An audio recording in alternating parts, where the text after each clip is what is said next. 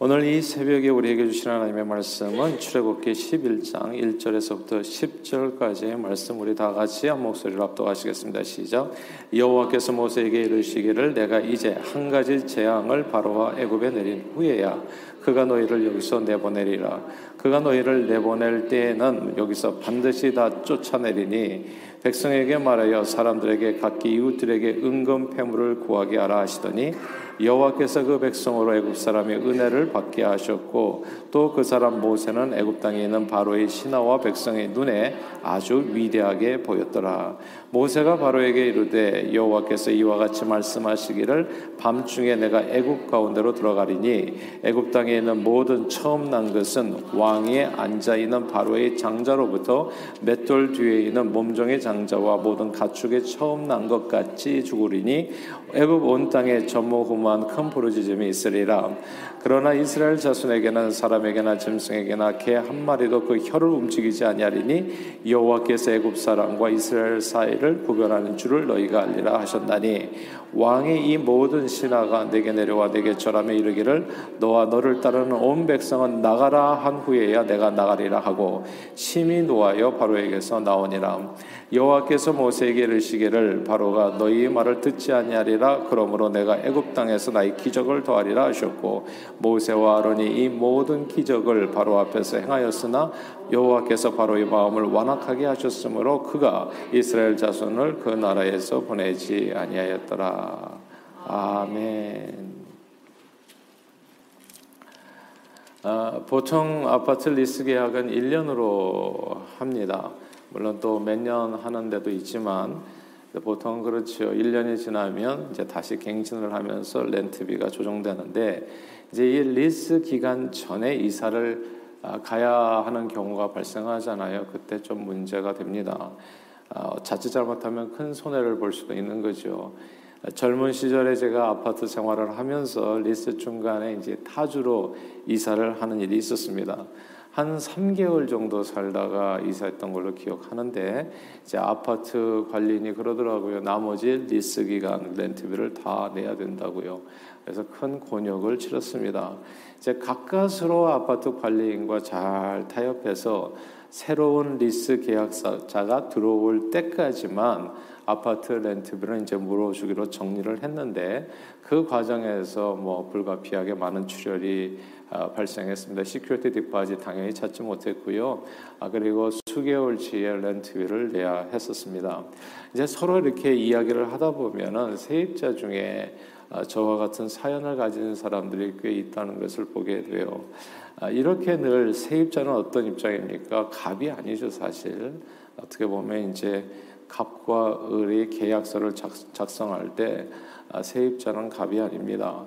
근데 이제 오래전에 살 때 제가 오래전에 이제 LA에 살았었는데 그때 참 재미있는 얘기를 들었어요. 항상 세입자는 을인 줄 알았는데 그게 아닌 경우도 발생한다는 것을 그때 알게 됐어요. 어떤 중국인이 이제 돈 많은 중국인이 이제 소규모 아파트 단지를 갖다가 매입해서 그 단지를 이제 운영하면서 렌트비로 이제 사시는 분이 계셨었는데 세입자 중에는 오히려 주인을 힘들게 하고 괴롭히는 사람들이 있다 했습니다. 아파트를 막 엉망으로 만들어 놓고 사방에 못 자고 게다 거의 쓰레기같이 만들어 놓고도 이제 이사를 가면서 이제 시큐리티 디파짓을 그러면 안 주잖아요. 뭐 하나당 뭐 얼마씩도 차지도 하고 그리고 막 청소하는 비용도 차지하고 막 그래서 시큐리티 디파짓 잘 안 주는데 시큐리티 디파짓을 그렇게 엉망으로 해놓은 사람 그래서 당연히 안 주는 건데 안 주면은 또 당장 법원에 또 고소를 한다는 겁니다. 그러면 이제 그 몇 푼 때문에 또 골치 아프게 법원을 또 들락들락 해야 한다고 했어요. 어떤 사람은 정말 돈은 없는데 시간만 많은 사람들이 있더라고요. 이제 그런 사람은 법원에 고소를 해가지고 이제 계속 이제 들락날락하는 일이 이제 벌어진다는 거예요. 그런데 이제 이렇게 벌어지게 되면 결국은 그냥 적당히 타협해가지고 그렇게 하는 것이 서로를 위해서 좋을 때가 있다. 근데 가장 힘들게 하는 사람이 있대요. 가장 힘들게 하는 사람은 아시는 것처럼 그냥 렌트비를 안 내는 사람입니다. 그냥 첫 달치만 내고 그 다음서부터는 그냥 아예 렌트비를 안 내는 사람. 이렇게 렌트비가 뭐 수개월씩 밀려서 이렇게 나가게 되면 그리고 막 1년씩 밀려서 나가게 되면 이제 고소를 당연히 하죠. 근데 법정에 나가보면 상대가 이제 돈이 없어서 그렇다 이렇게 해버리면은 이게 또 별 도리가 없다는 거예요. 뭐 이렇게 돈이 없으니까 어떻게 할 수 없습니다. 뭐 10불씩 내겠습니다 하면 20불씩 어떻게 어느 천년에 그 렌트비를 받냐고요. 그리고 당시에 요즘은 어떨지 모르겠습니다만 캘리포니아 주법상에 한국처럼 집단리를 보내서 세입자의 집에 무단 침입해서 이렇게 강제적으로 내보낼 수가 없습니다. 그러니까 세입자가 딱 들어가면 거기에 들어갈 수가 없어요. 주인이라고 할지라도 문을 따서 못 들어가요. 그러면 이제 이게 외부 침입이 돼가지고 자칫하면 총 쏴서 죽일 수도 있어요. 그거는 예, 들어오는 사람은. 이러니까 집주인 입장에서는 막 꼼짝도 못하는 거예요. 속수무책. 이제 그런 경우는 할 수 없이 이 불량 세입자를 갖다가 이리저리 달래가지고 내보내야 되는데 그 과정에서 때로는 시큐리티 디파짓뿐만이 아니라 다른 곳에 가서 렌트를 얻을 수 있도록 웃돈까지 얹어줘가지고 내보내야 된다고 하더라고요. 아 그때 참 재밌는 얘기 들었어요. 집은 엉망으로 사용해서 폐허로 만들어 놓고 떠나는 사람에게 웃돈까지 얹어서 내보내고 나면 정말 심한 자괴감에 빠진다 했습니다. 서로가 헤어질 때 나가는 사람 쪽에서 손해가 발생하는 경우도 있고 보내는 사람 쪽에 손실이 생기는 경우도 있습니다. 보통은 리스 계약을 어긴 쪽 세입자가 적지 않은 손해를 보게 되지만 매우 드물게 반대의 경우도 발생합니다. 근데 오늘 본문 얘기가 그런 얘기인데요. 매우 드물게 반대하는 발생하는 그 반대의 경우가 오늘 본문의 이야기입니다. 이스라엘 백성들은 오래전 온 세상에 기근이 들었을 때 애굽 땅에 내려가서 세입자로 자리를 잡았습니다. 고센 땅에 세입자로. 거기가 애굽 땅이거든요. 그러니까 애굽 땅에 이제 자리를 잡은 거에 바로 왕에게 허락을 받고 이 땅에서 우리가 이제 입주해서 살겠습니다. 그렇게 내가 그란트 하노라 이렇게 된 거예요. 그러나 요셉이 살아있었을 때 매우 친절했었던 애굽왕 바로와 그 백성들은 요셉이 죽고 꽤 많은 시간이 흐르니까 이제 요셉을 모르는 또 애굽의 바로왕이 또 생긴 거잖아요. 그러니까 요셉이 도대체 누구냐, 왜 이 사람들은 그냥 렌트비도 안 내고 사냐 해가지고 매년 렌트비를 올리기 시작했던 겁니다. 그것도 터무니없이 많이 예. 막 그냥 100%, 200%, 300%, 1000% 막 올리는 거예요. 애굽 땅에 사는 것이 점점 부담스러워졌습니다. 이제는 집주인의 그 과도한 요구에 더 이상 그 땅에서 살 수 없게 되어서 떠나야 되는데 이제 애굽왕 바로와 맺은 그 갑을 계약이 이제 만료가 되지 않은 거예요. 못 떠난다는 거예요. 다 갚아내기 전까지는 너희 못 나간다는 겁니다. 이 모세와 아론이 이스라엘 백성들이 대표로 바로왕을 만나서 우리 이사하겠습니다. 이제 여기서 더 안 살 거예요. 우리 가나안 땅으로 이사 갈 거예요. 이렇게 얘기했을 때 바로는 일방적으로 작성한 리스 조항을 이야기하면서 콧등으로도 듣지 않았습니다. 지금 너희들이 이런 여기서 사는 조건으로 해가지고 이런 노동을 하기로 하지 않았냐.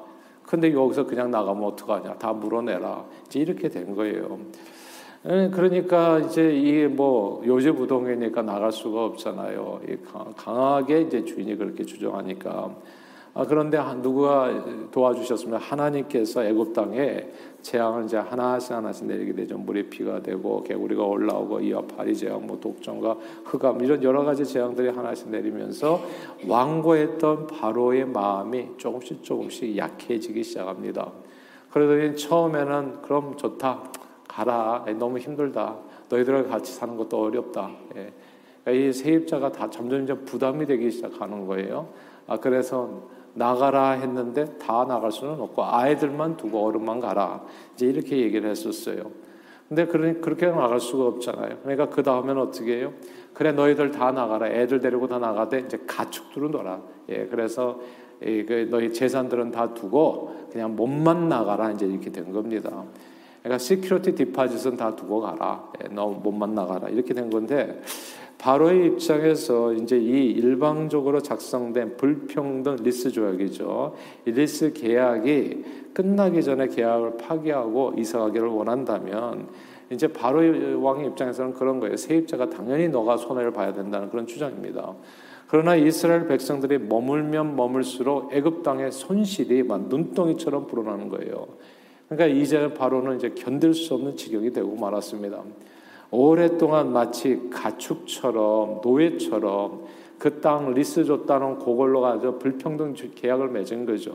그냥 노예처럼 그냥 합법적으로 부리면서 살아온 이스라엘 백성들이었는데, 이 백성들이 떠나면 누가 애굽의 3D 업종은 감당하냔 말이에요. 이 노동자들이 다 사라지고 나면 정말 터무니없이 싼 가격이 아니죠. 그냥 아주 노동력을 갖다 이렇게 해가지고 그냥 거의 무상으로 그 땅 하나 주고서 그렇게 그냥 사용했었는데, 이게 다 나가버리면 우리는 어디에서 집안 도우미를 구하고 어디서 어떻게 이런 노동하는 사람을 구할 수 있냐. 이게 암만해서 경제적으로 이게 수지타산이 안 맞는 거예요. 그러니까 막막해지는 겁니다. 그래서 바로는 어떻게 해서든지 이스라엘 백성을 붙잡아 두려고 했는데, 이제 이게 그 붙잡아 두면 둘수록 또 다르게 또 손실이 발생하니까 더 이상 잡아둘 수 없는 거기까지 이르게 된 겁니다. 이제 그뿐만이 아니에요. 오늘 본문에 이르러서는 이제 상황이 좀 바뀌었어요. 그래서 이스라엘 백성이 과거에는 나가는 걸 잡는 형태였는데, 이제는 안 나가겠다고 해도 문제가 되는 거예요. 안 나가겠다고 해도 진짜 문제가 되는 거예요. 상황이 이렇게 달라졌어요. 이스라엘이 떠나겠다는 요구를 거절한 결과 애굽의 국가적 손실이 엄청나게 커지고, 애굽 사람들의 삶도 훨씬 더 지금보다 더 피폐해질 수 있다는 거. 그러면서 애굽 백성들의 원망이, 바로에 대한 원망이 점점 커지는 거예요. 나라가 뒤집힐 지경이 됐어요. 그러니까 애굽 왕 바로가 생각해보니까 이제는 다른 선택지가 없어요. 과거에는 내가 붙잡았는데 이제는 붙잡으면 안 돼. 이제는 내보내야 돼요. 상황이 이렇게 달라졌다는 겁니다. 처음에 가겠다고 했을 때 그냥 고이 보내줬으면 좋았을 것을 이제 안 나가겠다고 하면 더 큰 문제가 되는 지경에 이르렀습니다. 시큐리티 디파짓에 웃돈까지 얹어가지고 제발 나가달라고 사정해야 되는 입장이 된 거예요. 이제는 갑과 을의 입장이 바뀌었습니다. 과거에는 분명히 애굽왕 바로가 갑이었는데 이제는 을이 됐어요. 과거에는 이스라엘 백성들이 내보내달라고 사정해도 꿈쩍하지 않았는데, 이제는 바로왕, 애굽왕 바로가 나서서 이스라엘 백성을 내쫓는 형국이 됐습니다. 게다가 애굽 사람들에게 웃돈까지 받아, 금은 폐물까지 받아서 나오게 됐잖아요. 어떻게 이렇게 집주인과 세입자, 주인과 노예, 갑과 을이라는 서로의 입장이 달라지게 된 것일까요? 이게 참으로 놀라운 일인데, 그렇게 갑과 을, 세상이 뒤집히게 되는 이유가 있어요. 이 한 단어 속에 있잖아요. 그 단어가 오늘 본문 3절에 나옵니다. 우리 같이 3절을 같이 읽겠습니다. 11장 3절입니다. 시작. 여호와께서 그 백성으로 애굽 사람의 은혜를 받게 하셨고 또 그 사람 모세는 애굽 땅에 있는 바로의 신하와 백성의 눈에 아주 위대하게 보였더라. 아멘. 여기에서 여호와께서 은혜를 받게 하셨다. 여기다 밑줄을 쳐야 됩니다. 여호와께서 은혜를 받게 하셨다.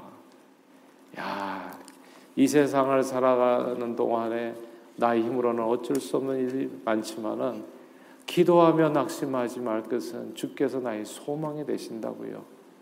정말 여호와께서 나의 소망이 되는 줄 믿습니다.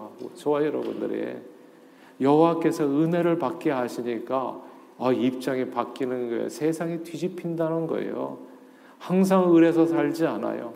제가 그래서 이민자의 삶으로 이 땅에 와서 살면서 우리 자녀들 가운데 저 미국 대통령이 반드시 나오게 해주십시오. 제가 기도하는 이유가 거기 있는 거예요. 항상 이렇게 마지널 라이프로서 에이시안 혐오 범죄의 대상이 돼가지고 맞으면서 사는 인생이 우리가 아니에요. 지금은 이렇게 잠깐 슬픔 가운데 씨를 뿌린다고 할지라도 반드시 기쁨으로 단을 거두게 되는 날이 오리라 확신합니다. 여러분 아이리시 아시죠? 아이리시가 미국에서는 백인이면서 흑인이라고 여겨졌던, 그러니까 그냥 정말 가난한 나라에서 이민한 백인이거든요. 먹고 살 것이 없어가지고 미국 땅에 와가지고 먹고 살기 위해서 어렵게 살았던. 그런데 그 아이리시들이 한 100년쯤 지나니까 어떻게 됐어요? 거기서 레이건 대통령도 나오지 않았습니까? 예. 그러니까 이게 언젠가는 대통령도 나오는 게 우리 가운데. 근데 인생 역전을 사실 빈익빈 부익부 세상에서 그렇게 되는 게 굉장히 어려워요. 근데 오늘 본문에 보니까 한번 그러니까 노예는 계속 노예로 살아가는 거죠. 부지런한 양반은 양반으로 살아가고 혈통이 그런 것 아니겠습니까? 계속 기득권자들은 그 기득권을 절대로 놓치지를 않지요. 근데 이런 세상에서 정말 이렇게 항상 의리 입장에서 살다 어떻게 더 뒤집히냐고요. 누가 뒤집어 주냐고요. 오늘 본문에 우리 인생을 뒤집어 주시는 분이 누군가 나타나는 겁니다. 그분이 여호와께서 함께 하시면 주인과 노예의 입장이 바뀝니다. 소위 인생 역전이 이루어집니다. 아무도 변화시킬 수 없는 세상이 뒤집어집니다. 마치 태풍이 일어나면 깊은 바닷속에 있는 바닷물과 그 다음에 옅은 바닷물이 정말 이렇게 뒤집어져서 바닷물이 이게 기경이 되어지는 것처럼 하나님께서 역사하시면 아래에 있는 사람이 위로 올라가고 위에 있는 사람이 아래로 내려가고 처음 된 사람이 나중되고 나중된 사람이 처음이 됩니다. 울어도 안 되고 힘써도 안 되는 일을 우리 하나님께서는 하십니다. 그러므로 시편 기자는요, 여호와 우리 하나님과 같은 이가 누구시뇨? 높은 곳에 앉으셨으나 스스로 낮추사 천지를 살피시고 가난한 자를 먼지 더미에서 일으키시며 궁핍한 자들을 걸음 더미에서 들어 세워 지도자들 곧 그의 백성의 지도자들과 함께 세우시며 또 임신하지 못하던 여자를 집에 살게 하사 자녀들을 즐겁게 하는 어머니가 되게 하시는도다. 할렐루야. 주님을 찬양했습니다. 바로 이 하나님이 저와 여러분들이 믿는 그 하나님이십니다. 우리 하나님은 가난한 자를 먼지더미에서 일으키시고 궁핍한 자를 걸음더미에서 들어세워 지도자 되게 하시며 생명의 문을 열어 사례를 열국의 어미로 만들어주시는 창조주 구원자이십니다. 이 하나님이 저와 여러분들이 믿는 예수 그리스도예요. 저는 1, 2, 3대 제가 외치는 이유가 그딴 게 아니에요. 우리 자녀들이 미국에 와서 살다 보니까 너무 바쁘게 살아서 그런지 자꾸 하나님을 잊어요. 여호와를 잊어. 근데 우리 자녀들이 이 땅에서 정말 땅 한 뼘이라도 가지고 살 수 있게 된 것은 이렇게 기도하는 사람들 때문이라는 것을 절대 잊어서는 안 돼요. 여호와께서 은혜를 주셨기 때문에 그가 그 자리에 있는 겁니다. 주님의 은혜가 떨어지면 어떻게 되겠어요? 그 다음에는 다시 걸음덩이로 들어가는 거예요. 우리는 사실 아시는 것처럼 에이시안이에요. 우리가 인종적으로 구별하자면 백인도 아니고 흑인도 아니고 스페니시도 아니고 이렇게 살아가면서 여기에서 어떻게 우리 6%밖에 안 되는 미국 땅에서 어떻게 살겠냐고 어떻게 대통령이 되고, 그러나 여호와께서 함께 하시면 걸음덩에서 들어오신다니까, 지도자로 세우신다니까. 근데 하나님의 은혜가 없으면 뭐가 되겠어요? 저는 예수 믿는 게 이렇게 좋은 줄 몰랐어요. 그래서 1, 2, 3대를 얘기하는 게 반드시 교회 나오셔야 돼요. 우리 아이들이 주님 붙들면 다 붙든 거예요. 그 안에 성공이 있어요. 미래가 있고. 그리고 아무리 눌린 삶, 억눌려서 산다, 포로된 자의 삶이라고 하더라도 자유케 되는 희망 가운데 참 소망이 주님께 있는 겁니다. 참 기쁨이 그 안에 있고요. 참 구원이 그 안에 있고. 우리 인생을 언제나 새롭게 하시고 변화시키는 이 하나님이 저와 여러분들이 믿는 바로 그 예수 그리스도이십니다. 이 주님이 오늘도 저와 여러분들과 함께 하실 겁니다. 그러니까 힘을 다해서 주님 앞에 나와서 기도해야 돼. 예배드리고.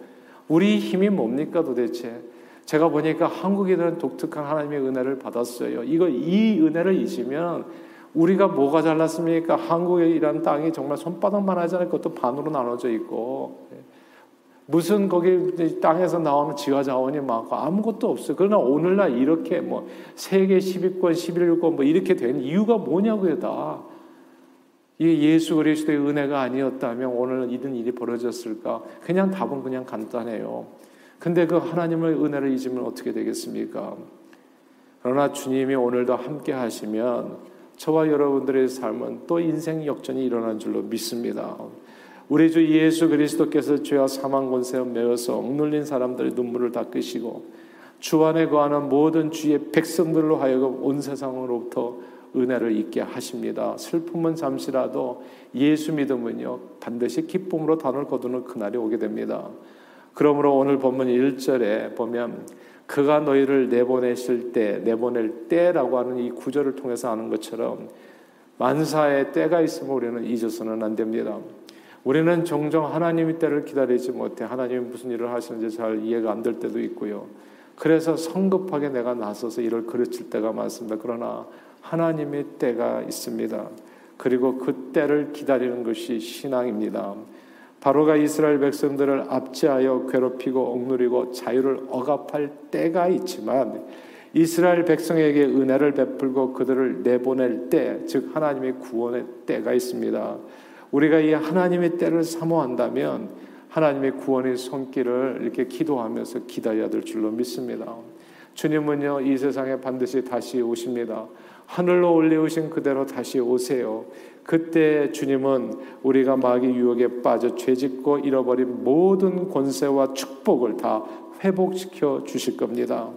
정말 이게 영원 구원이 뭐냐면, 우리가 간신히 오늘 본문을 통해서 알 수 있는 게 간신히 영혼만 구원받는 것이 아니라, 보니까 오늘 본문에 이스라엘 백성들이 간신히 몸만 빠져나온 게 아니잖아요. 이건 무슨 축복이겠습니까? 간신히 몸만 살아요. 그냥 알몸만 나온 게 무슨 축복이겠어요. 근데 애굽인들에게 은금 폐물을 다 받아 나오게 하시더라고요. 그렇게 아마도 우리가 언감생신, 감히 꿈도 꾸지 못했던, 그냥 몸만이라도 자유하면 좋겠다 하는데 그렇게 살게 하시는 주님이 아니에요. 가만 보니까 가난한 자를 부욕해 하시는 분이 주님이시더라고요. 우리 인생을 그냥 버젓이 먹고 살게만 하는 주님이 아니라는 거. 은금 뱀을 다 얻어서, 그래서 언감생신 꿈도 못 꿨던 그런 놀라운 하늘 영광을 다 받아 누리게 하시는 분이 저와 여러분들이 믿는 바로 그 하나님이십니다. 우리가 예수 이름으로 이 땅에서 수고하면서 고생했던 그 모든 일들을 주님 다시 오시는 그날에 그 이상으로 보상받게 하실 겁니다. 그러므로 믿음 안에서 우리 수고가 결코 떼지 않은 줄을 알아. 주님 다시 오시는 그날을 기다리면서 오늘도 주님의 영광을 위해서 우리 삶을 들여서 온전히 쓰임받는 저와 여러분들이 다 되시기를 바랍니다. 우리 주 예수 그리스도의 은혜와 평강이, 그리고 축복이 그분 예수 그리스도의 이름으로 말미암아 저와 여러분들에게 넘치는 하루 되시기를 주 이름으로 축원합니다. 기도하겠습니다.